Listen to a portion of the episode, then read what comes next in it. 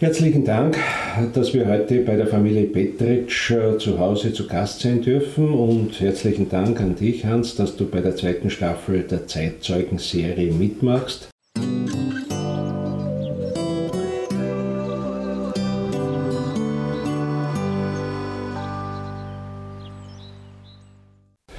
Äh, du hast die Region über Jahrzehnte beobachtet, kennengelernt, vor allem aus medizinischer Hinsicht. Und ich würde sagen, fangen wir dort an, wo alles begonnen hat. Wie ist denn deine Biografie verlaufen? Wo hast du denn studiert und vor allem, wie bist du denn ins Ausseerland gekommen? Als erstes möchte ich bemerken, wenn man als Zeitzeuge interviewt wird, äh, muss man schon äh, ein bisschen älter sein. Und so alt komme ich mir eigentlich gar nicht vor. Und das war, für mich ein bisschen überraschend. Aber ist der Lauf der Zeit. Ähm, ja, äh, geboren bin ich 1948 in Villach. Äh, dort auch die ganze Kindheit erlebt, die ganze Schulzeit bis zur Matura. Äh, nach der Matura bin ich zum Militär gegangen. Da war ich, äh, das war 67, habe ich maturiert. Dann war ich beim Militär und habe, das war so ein bisschen ein Moment, ein besonderer Moment. Ähm, 68 zum Abschluss meiner Militärzeit äh, auch in diese Tschechenkrise hineingerutscht und meine Militärzeit wurde damals auf 13,5 Monate verlängert, also für heute schon eine lange Zeit. Ähm, dann habe ich äh, 68 in Graz mit dem Studium begonnen, äh, habe dort im Heim der katholischen Hochschulgemeinde gewohnt, während der gesamten Studienzeit, äh, mit dem damaligen Hochschulseelsorger Dr. Capellari, der spätere Bischof in Kärnten und in der Steiermark, und unserem Heimleiter Martin Gutl. Und das waren schon zwei Persönlichkeiten, die mich geprägt haben. Also von denen habe ich wirklich viel mitgenommen. Ähm, in dieser Zeit, in dieser Studienzeit, habe ich auch meine Frau Traudi Geiswinkler kennengelernt, eine Uraltauseherin äh, und angefreundet und dann 1975 äh, mehr oder weniger innerhalb kurzer Zeit das Studium beendet und dann Traudi geheiratet. Gleichzeitig, also ein Monat später, bin ich dann 75 äh, nach Wels gegangen und habe im Klinikum Wels äh, meine ganze medizinische Ausbildung gemacht, äh, wobei ich sehr lang auf der Schiene der, des Facharztes für Unfallchirurgie war habe aber, hab aber dann den Turnus äh, fertig gemacht und bin als Allgemeinmediziner oder damals noch praktischer Arzt äh, relativ überraschend im Herbst 79 äh, nach Bodensee gekommen. Damals hat, ist der damalige Primar Zeilinger schwer erkrankt, konnte nicht mehr weiterarbeiten und dann haben es Ärzte gesucht. Ich habe schon ein bisschen auf diese Arztstelle in Altersee gespitzt, die ja gar nicht frei war, weil der Dr. Walter noch nicht aufgehört hat. Und habe dann die Stelle in Badersee übernommen, im Krankenhaus in Badersee, das damals noch ein Haus war. Also ein Primariat, ein Haus, interne Geburtshilfe also, und Chirurgie, das ist alles in diesem einen Haus, in dem alten Krankenhaus gemacht worden. Äh, und ich war dann bis Ende 80 im Krankenhaus. Aus verschiedenen Gründen habe ich dann neue Stellen gesucht und habe dann eine gute Stelle gefunden in der BVA, im Reha-Zentrum der BVA in Bodensee, damals unter Primarius Schrammel. Äh, und bin dann äh, bis 83, bis Juli 83 in der BVA als Assistenzarzt gewesen. Und damit hat dein Landleben als Arzt begonnen irgendwie und du hast eine Praxis gehabt, die du jetzt von 1983 dann bis 2015 betreut hast. 1983 ist ja losgegangen, glaube ich, in den Hohenlohe Stallungen, oder? Ja, äh, das, äh, für uns ist es schon früher losgegangen, weil wir eine Wohnung gesucht haben und der Architekt äh, Jungmeier hat damals gerade diese Stallungen, Pferdestallungen von der Familie Hohenlohe umgebaut zu Wohnungen. Und da haben wir das Glück gehabt, wir konnten damals zwei Wohnungen im Erdgeschoss für die Ordination und im ersten Stock für uns Privatwohnung äh, eigentlich mitgestalten. Und daher sind wir dort in diesen Stallungen äh, untergebracht gewesen, wir haben dort gewohnt. Und ich habe schon äh, eigentlich schon 82 mit einer Wahlarztordination, das ist ein Begriff, den es damals noch gar nicht gegeben hat, aber ich war also sozusagen freier Arzt, begonnen und in einer Vorgriffsstelle auf, ein, auf das Ende von Dr. Walter habe ich dann im Juli 83 als, äh, mit der offiziellen Ordination begonnen äh, und habe damals also die Ordination ja, einfach frisch neu aufgebaut und das war also schon ein ordentliches Erlebnis, weil ich war so groß kopfert und äh, habe mir gedacht, jetzt bringe ich die neue moderne Medizin nach Altersee.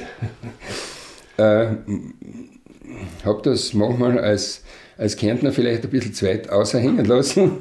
Und äh, das hat mich sogar, also diese, diese etwas überhebliche Art damals, hat mich, hat mich auch Patienten gekostet. Die haben das nicht vertragen. Die Altersseher äh, sind ein anderes Volk oder andere Menschen als, als, als ich damals als Kärntner war. Und die haben das irgendwie nicht so vertragen. Aber das hat sich natürlich eingependelt im Verlauf der Jahre und im Verlauf der, der vielen, vielen Jahre.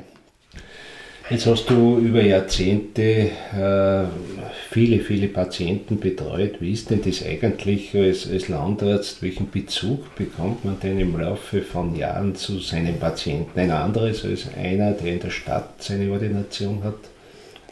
Ähm, aus dieser Zeit, glaube ich, ist der Unterschied nicht so groß gewesen. Auch in der Stadt hat es diesen äh, praktischen Arzt, der für mich ja noch immer dieser Typ des praktischen Arztes war, ähm, äh, gegeben. Äh, was anders ist es natürlich trotzdem am Land, weil du wirklich Familienarzt bist. Du betreust also wirklich die, Gesamt, die, die, die Menschen über Generationen. Äh, ob das jetzt die äh, kleinen Kinder sind, die wir bei den damals eingeführten Mutter-Kind-Pass-Untersuchungen betreut haben, äh, und deren Eltern, Mütter vor allem, äh, oder deren Großeltern dann, die schon sozusagen die dritte Generation sind, also Oma, Opa, äh, das hat man alles zusammen betreut. Und äh, was, man vor allem, was vor allem anders ist wie in der Stadt, oder anders war wie in der Stadt, man ist auch zu den Leuten hingefahren. Man war also Hausarzt, Familienarzt und als Landarzt konntest du nicht aus, hinzugehen zu den Leuten. Das heißt, Du bist auf Visite gefahren und zwar gar nicht so wenig, nicht nur wenn sie krank waren, sondern auch oft aus sozialen Gründen, Betreuungsgründen, zu den alten Leuten hingefahren oder weil das Kind krank, hat, krank war. Und wenn das Kind krank war, hast Oma und Opa auch gleich angeschaut oder so in der Art. Also du bist wirklich äh, über die Generationen hinweg ein Arzt gewesen.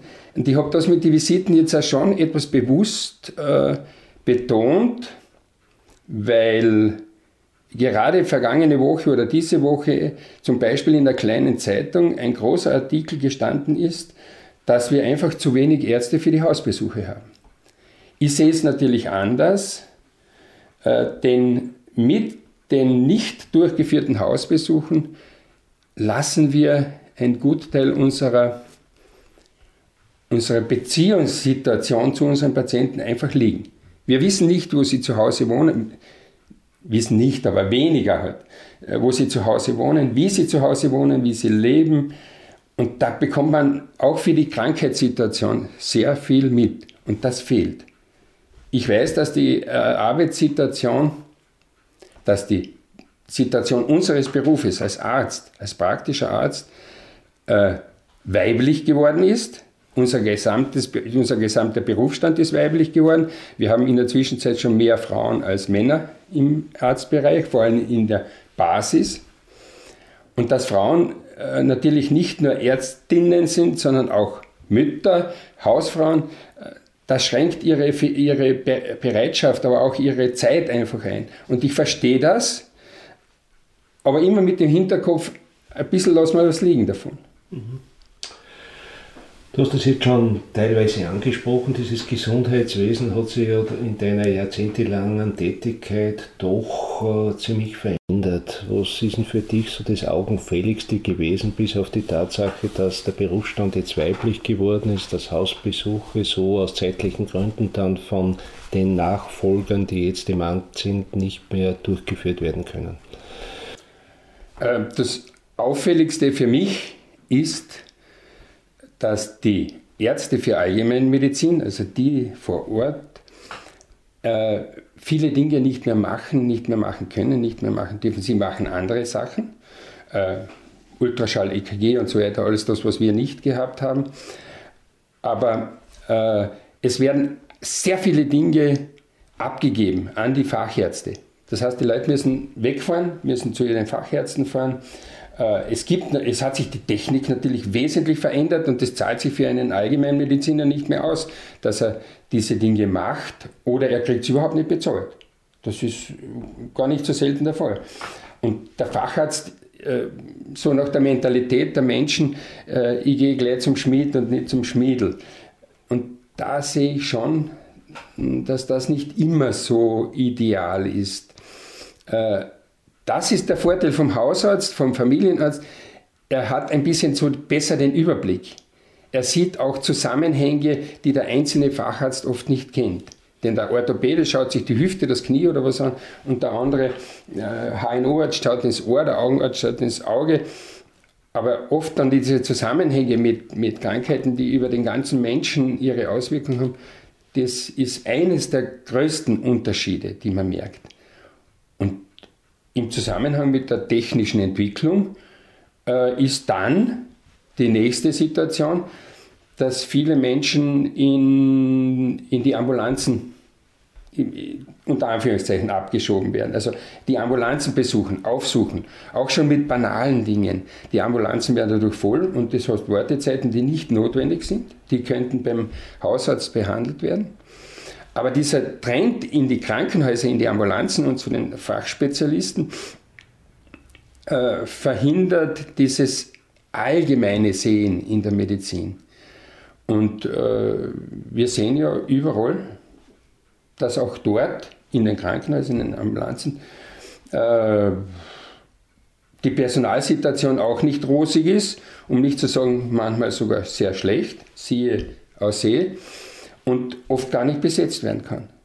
Und da gibt es schon große Probleme, die sich in der Medizin in den letzten Jahren gravierend entwickelt haben. Ob man in der Politik äh, diese Entwicklung verschlafen, warum werden zum Beispiel gerade in der Steiermark in Graz nicht wesentlich mehr Studienplätze äh, zur Verfügung gestellt? Es werden ja Hunderte äh, jedes Jahr nach dem medizinischen Aufnahmetest abgewiesen. Unser Stefan war so ein Fall, der ist das erste Mal gar nicht durchgekommen bei dieser Aufnahmsprüfung. Aber das ist richtig. Äh, an zwei Beispielen möchte ich das äh, äh, schildern. Das eine Beispiel ist also die Situation im Krankenhaus, beziehungsweise es, wir hätten genügend Leute gehabt zu dieser Zeit, also wir reden von den 80er, 90er Jahren. Nur wurde das äh, dann mit den neuen Studienordnungen und so weiter total eingebremst. Äh, in Graz sind es derzeit, ich kann es gar nicht genau sagen, ich glaube 380 äh, äh, Stud Studenten, die also in das Studium aufgenommen werden. Wie ich begonnen habe, 68, waren wir an der Universität Graz 750 oder so, 740, 750 Studienanfänger sind natürlich in den ersten Semestern radikal gekürzt worden und zum Schluss sind möglicherweise weniger rausgekommen, wie, wie es heute von den 380 sind. Aber in Gesamtheit sind doch mehr, mehr Leute, mehr Menschen, mehr Studenten Ärzte geworden. Und das ist, das ist das eine. Die Politik hat woanders auch ein echtes Defizit gehabt, am Beispiel des Hausarztes. Äh, wir waren oder es gab damals im Land, im Land Steiermark äh, die sogenannten Distriktsärzte. Das sind das, was man in Oberösterreich Gemeindeärzte bezeichnet oder äh, einfach der Arzt vor Ort. Der hatte auch sanitätsbehördliche Aufgaben zu erledigen. Äh, egal, worum es da gegangen ist, Totenbeschau, Einweisungen, Zwangseinweisungen, äh, alles das musste er machen. Er hat dafür vom Land Steiermark ein zusätzliches, ein zusätzliches Entgelt bekommen, vor allem eine spätere Pension. Äh, und äh, die wurden gecancelt. Ich, ich, weiß nicht das Jahr, aber das war, glaube ich, Ende, Ende der 90er oder Anfang 2000, wurde, wurde dieser, dieser Berufsstand gecancelt. Wir waren gleichzeitig auch Untergebene des Amtsarztes den wir im Bezirk äh, hatten wir in Lietzen und in Gröming jeweils einen Amtsarzt. Äh, und die, wir waren dem zugeordnet. Äh, diese Amtsärzte und Distriktsärzte haben zum Beispiel die standardisierten Schulimpfungen, die Impfungen durchgeführt, aber auch andere Kontrollen, Schuluntersuchungen und so weiter. Alles das sind Aufgaben, die man in moderner Form und in, in, in, in guter äh, Zuordnung als Aufgabe des Allgemeinmediziners super durchführen könnte. Die Situation ist die, dass es keine Distriktsärzte mehr gibt. Äh, manchmal sind die Leute nicht oder die, die Ärzte nicht erreichbar für Totenbeschauung, für Zwangszuweisungen, Zusammenarbeit bei Unfällen oder ähnliches, Zusammenarbeit mit den Notärzten.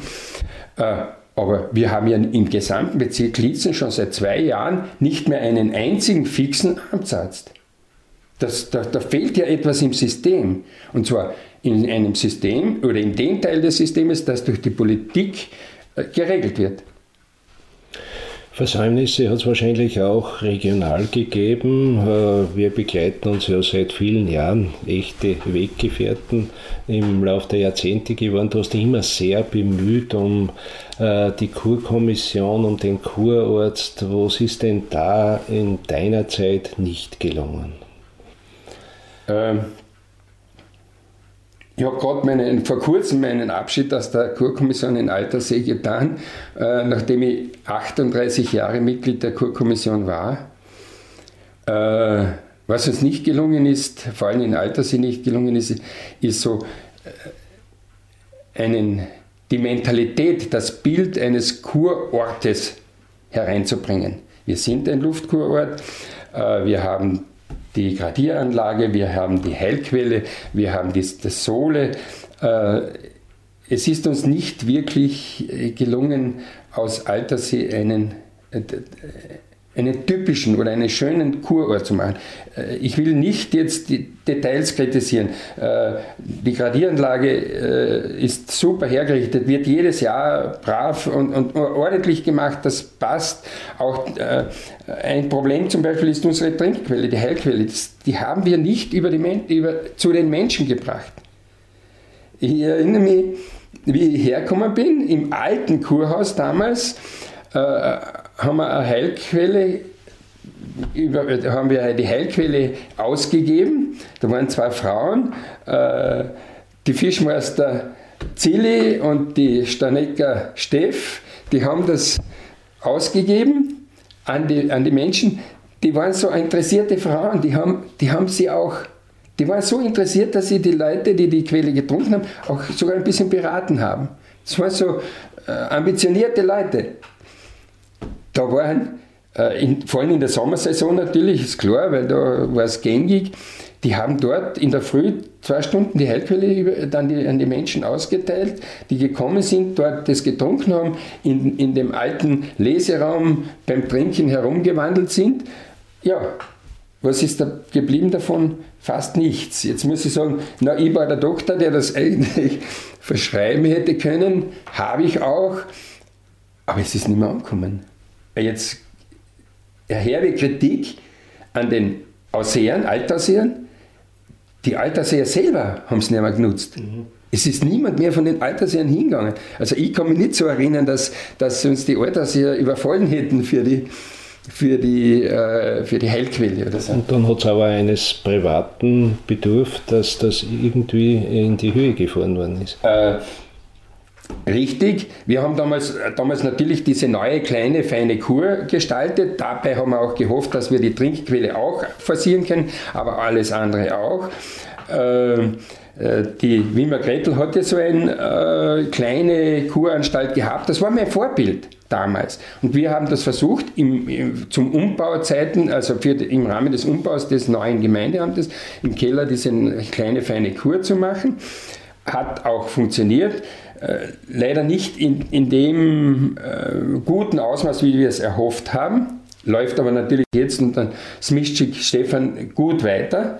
Ähm, aber der Ansatz, wie er jetzt zum Beispiel im Kurhotel Viva Meier läuft, wo sie also wirklich diese Heilquelle auch verwenden zum Entschlacken, zum Entgiften, äh, das konnten wir nicht drüber bringen. Und vor allem wieder, wir konnten es nicht in die Bevölkerung einbringen. Das war schon überraschend.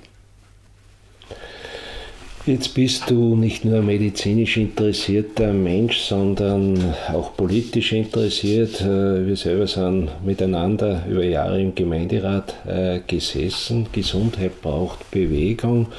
Äh, wenn du heute sozusagen diese Radwegsituation anschaust, ich meine jetzt abgesehen jetzt einmal von, von das, was touristisch geschaffen wurde, rund um den Sandling, Saarsteinrunde und so weiter, das funktioniert.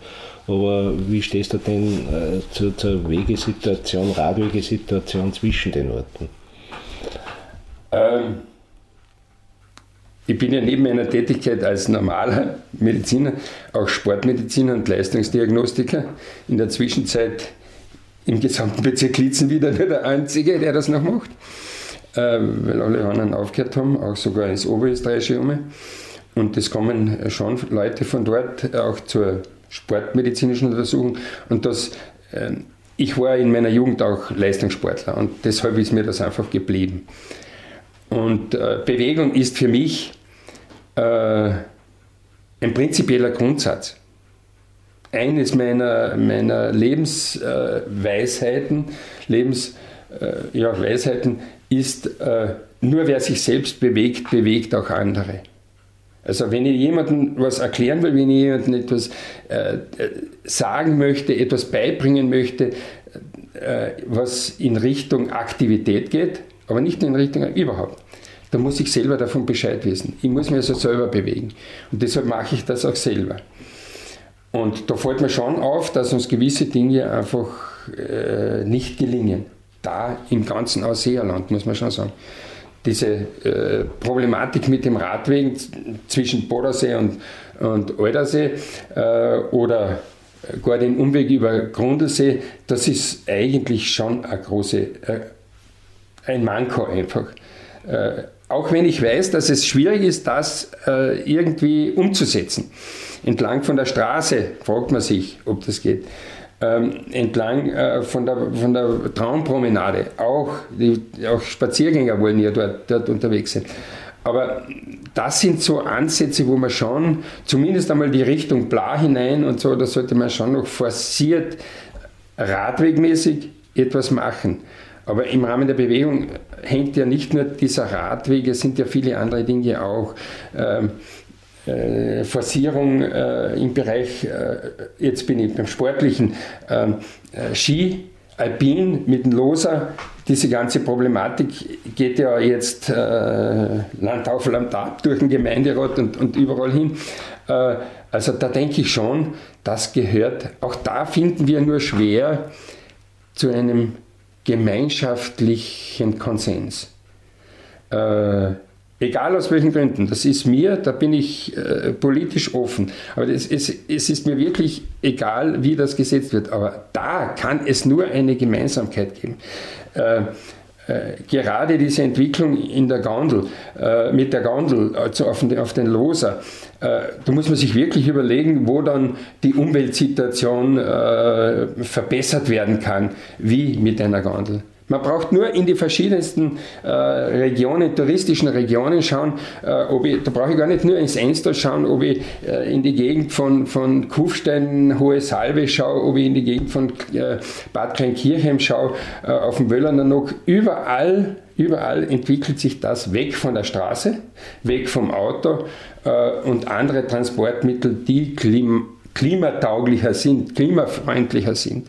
Äh, da wird uns nichts anderes übrig bleiben. Radfahren, Langlaufen und diese Bewegung mit, ich sage jetzt immer, mit Muskelstrom am Biobike, ähm, das, das, das muss die, die Bewegung in die, in die Zukunft sein. Anders geht es nicht.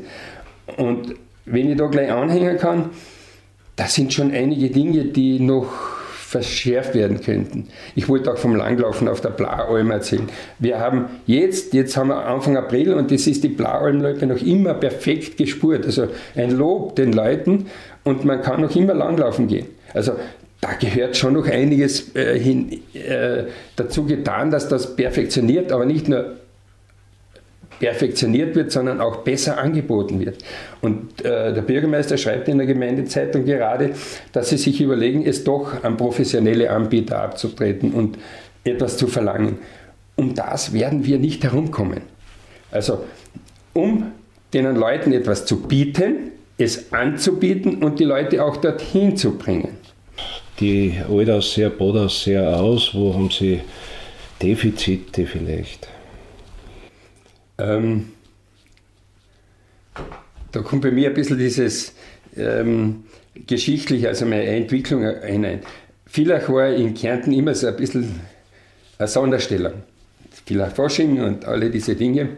Äh, äh, und Villach war auch nie äh, ein Teil des Herzogtums Kärnten, sondern war Besitz des Fürstbischöfen Bamberg. Und das war immer was Besonderes. Und das habe ich in Aussee schon erlebt. Die Ausseher sind etwas Besonderes und nicht nur jetzt wirklich die Ausseher. Das ist auch ein bisschen ein Unterschied zu den Hinterberger. Also Bad Mitterndorf ist da schon etwas anders. Ich habe das im Rahmen des Steirerlaufs, wo ich da bei der Organisation vom Steirerlauf dabei war, habe ich das schon erlebt. Die sind draußen etwas anders als diese Kernausseher.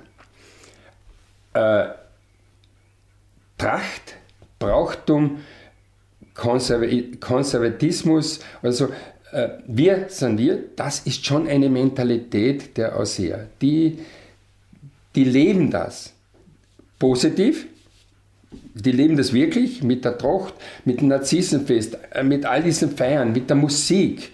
Äh, da ist schon Ursprüngliches da. Und die ganzen Aufzeichnungen von Mautner und andere Künstler, die hier waren, sind ja nicht umsonst da gewesen. Also das muss man schon sagen. Aber manchmal bleibt es dann genau in diesen Dingen hängen.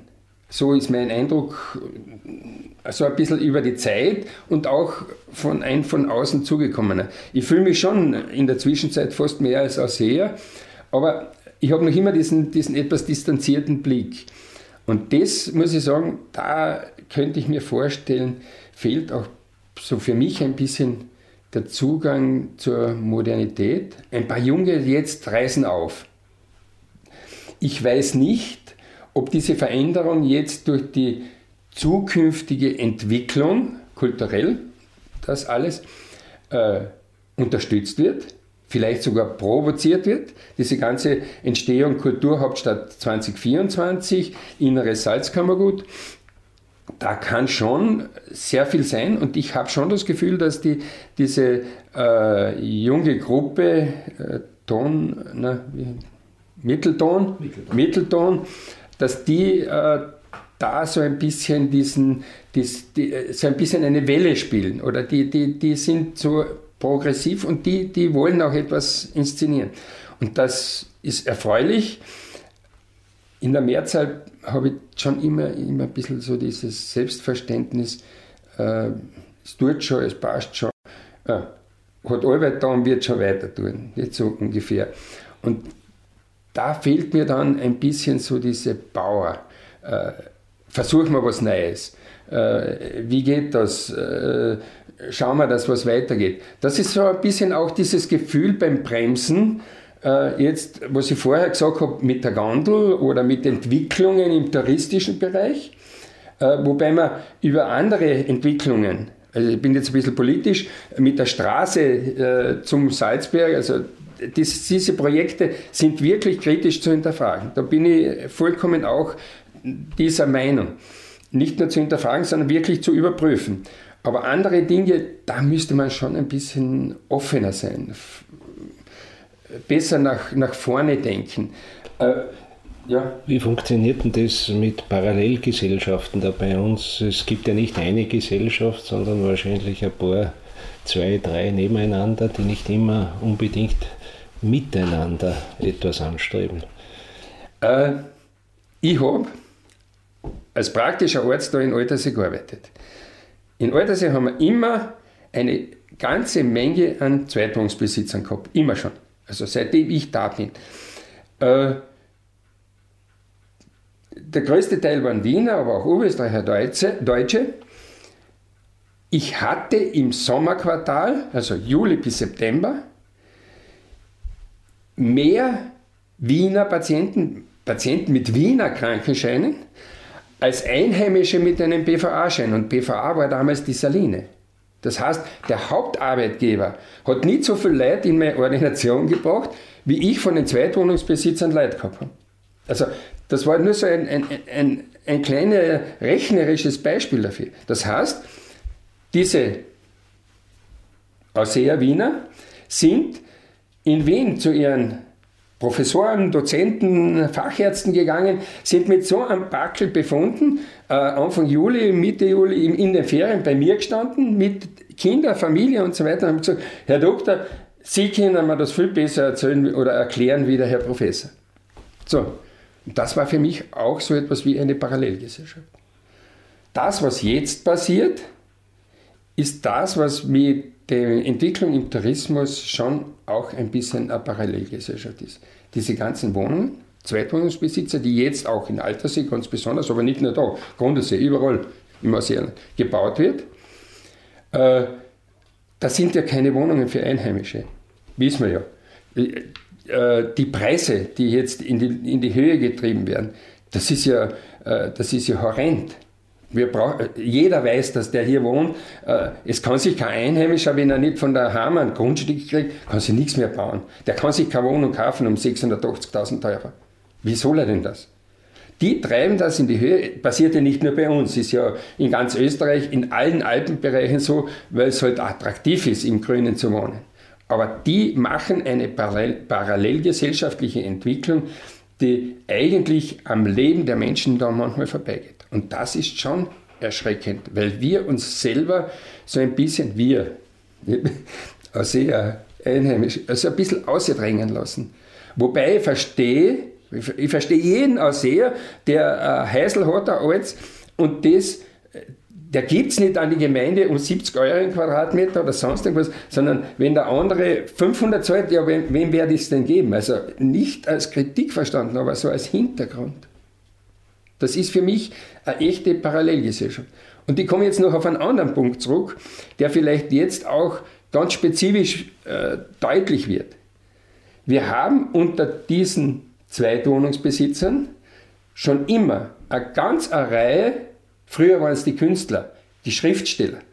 Und jetzt, in der Zeit, wo ich da war, haben wir sehr viele Berufsgruppen gehabt, die enormes Wissen mitgebracht haben. Ärzte, Primarii, Fachärzte, Orthopäden, HNO-Ärzte, äh, Neurologen und Psychiater. Die haben, hier die haben hier ihren Urlaub verbracht. Die haben hier ihr Haus gehabt, die haben irgendwo eine Wohnung gehabt. In den Hotels haben die nicht gewohnt. Die haben uns nicht viel Geld gebracht das ist schon fast ein bisschen zu kritisch, aber äh, die hatten ihr Domizil hier, konnten aber ihr Wissen überhaupt nicht einbringen. Na, im Gegenteil. Wenn jemand von, von den Ausseern äh, ein Problem äh, bei der Hüfte gehabt hat oder beim Knie oder sonst was, dann sind sie zu dem gegangen, privat, weil sie ihn am Stammtisch gekannt haben oder kennengelernt haben und gesagt, ja, kommst zu mir, kommst zu mir, fahren wir egal wohin. Es waren ja nicht nur äh, einer, es waren ja viele. Das heißt, das wäre ja eine große Chance fürs Krankenhaus gewesen, Auf wenn das man da jetzt hinkommen, PPP-Modelle, genau. Zusammenarbeit Auf das wollte ich jetzt hinkommen. Denn das wäre ja ein Ansatz gewesen. Die hätten, in, vielleicht natürlich nur in der Sommerzeit, aber die hätten wirklich einen Teil des Krankenhauses, das neu gebaut wurde, äh, über Tage pro Woche, also ich denke mindestens eineinhalb Tage pro Woche, hätten allein von diesen Sondertätigen, ich, ich kann es gar nicht anders beschreiben, also die halt äh, hier in, einem, in, einem privaten, in einer privaten Zusammenarbeit mit dem, äh, mit dem Krankenhaus hier arbeiten hätten können, operieren hätten können. Die Einheimischen, die wären hier gelegen und wären von den, den Wunschärzten, die sie gehabt haben, operiert worden. Das, die, die Belegungszahlen wären hinaufgegangen, äh, die Operationszahlen wären hinaufgegangen. Junge Ärzte, die hier als Turnusärzte oder, oder Assistenzärzte waren, hätten von diesen Kapazundern, Kapazitäten äh, äh, lernen können, profitieren können und wir hätten auch wieder leichter Ärzte gehabt.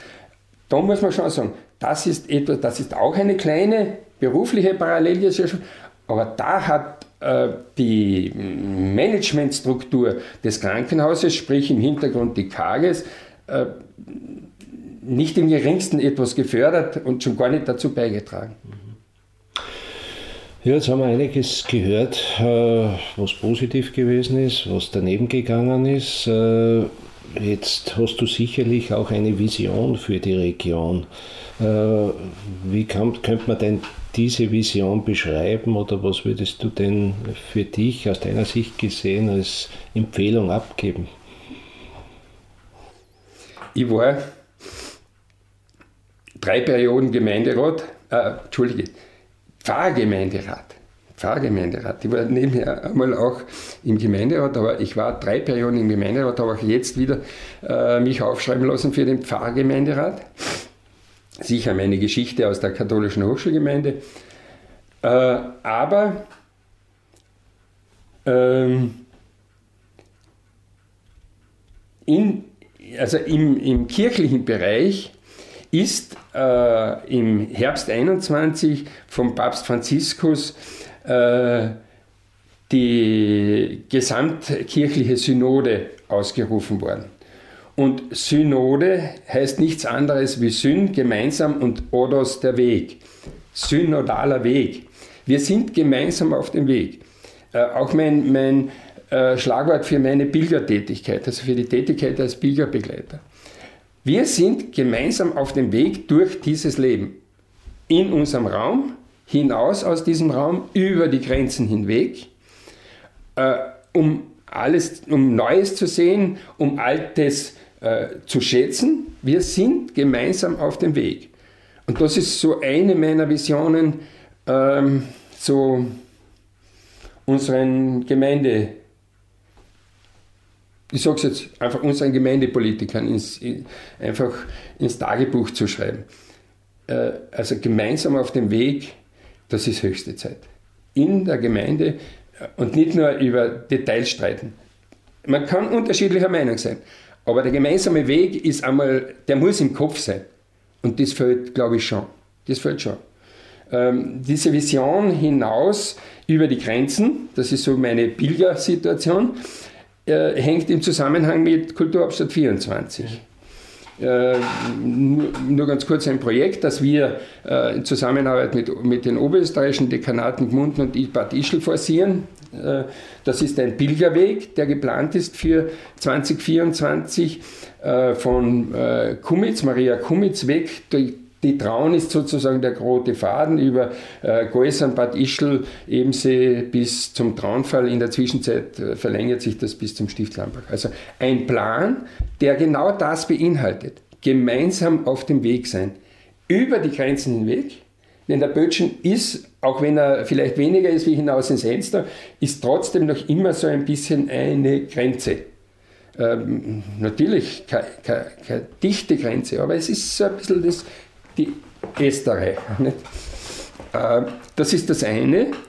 Äh, und dieses gemeinsam auf dem Weg sein sollte so ein bisschen auch äh, generell etwas umfassen. Äh, so ein bisschen wie wollen wir auch gemeinsam die Zukunft erleben? Und da kommt schon für mich auch diese ganze Frage Grün, Klima und so weiter mit hinein. Ähm, und die Frage der Klimaneutralität, äh, man, man kann es leben, indem man langlaufen geht statt äh, Motorradl fahren. Nichts gegen die Motorradfahrer, müssen wir aufpassen. Aber äh, der, wir brauchen einfach, äh, wir müssen auf unser Klima schauen. Und deshalb ist es einfach ganz wichtig, dass wir in diese Richtung uns vielleicht auch so einen Weg finden, einen Weg gestalten. ZB, grüne Mobilität. Das ist für mich auch so ein Punkt. Auch direkt auf die Gemeinde bezogen. Grüne Mobilität heißt, äh, innerhalb des Ortes ich meine, sie bemühen sich eh, aber Verkehrsfreiheit so weit wie möglich, einschränken so weit wie möglich. Aber damit die Leute trotzdem mobil sein, muss sich etwas ändern. Grüne Mobilität, braucht man gar nicht reden, ist einfach gebunden derzeit, derzeit technisch, derzeit an die Elektrizität, das heißt an die E-Motorisierung. Und das ist schon eine Frage, ob es uns gelingt, diesen Ort, der sowieso am Ende einer, einer, einer, einer Straße ist, von da für unseren Bereich die E-Mobilität zu forcieren. Beispiel, wie es der Herbert Bichler, äh, ehemaliger Bürgermeister, schon einmal so visionär angedeutet hat, äh, E-Mobilität mit, mit kleinen E-Bussen, also kann, äh, weiß ich nicht, das wurde nie so ausdiskutiert, aber vielleicht äh, Elektrobussen mit 10, 12 Leuten, ein fließender äh, Pendelverkehr zwischen Losermaut und Altersee. Äh, E-Mobilität mit E-Scootern, habe ich auch immer ein bisschen ein Problem, aber es ist sicher besser, wie mit dem Moped durch die, durch, durch die Gegend zu fahren, durch Altersee zu fahren. Aber hier mit den touristischen Dingen, also da denke ich, sollte man schauen, das ist so eine Vision. Aber im Kern bleibt es, gemeinsam auf dem Weg sein. Dieser synodale Weg ist nicht nur eine kirchliche Sache, sondern die sollten die Menschen bis hineinbekommen. Lieber Hans, herzlichen Dank für das Gespräch, dass du dich zur Verfügung gestellt hast. Weiterhin alles Gute dir und deiner Familie und den Kindern und den Enkelkindern. Äh, ich glaube, du hast einen tiefen Einblick gegeben in deine Tätigkeit, äh, was alles gelaufen ist, was nicht so gelaufen ist. Die Probleme holen uns teilweise wieder ein, da gibt es schon einige Versäumnisse. Und äh, als Arzt bist du ja nach wie vor gefragt. Nicht? Also, äh, du wirst oft angerufen werden, auch von mir, wenn es einmal wo zwickt und ähnliches. Herzlichen Dank für alles und alles Gute weiterhin. Danke, Danke dir. Danke für die Einladung.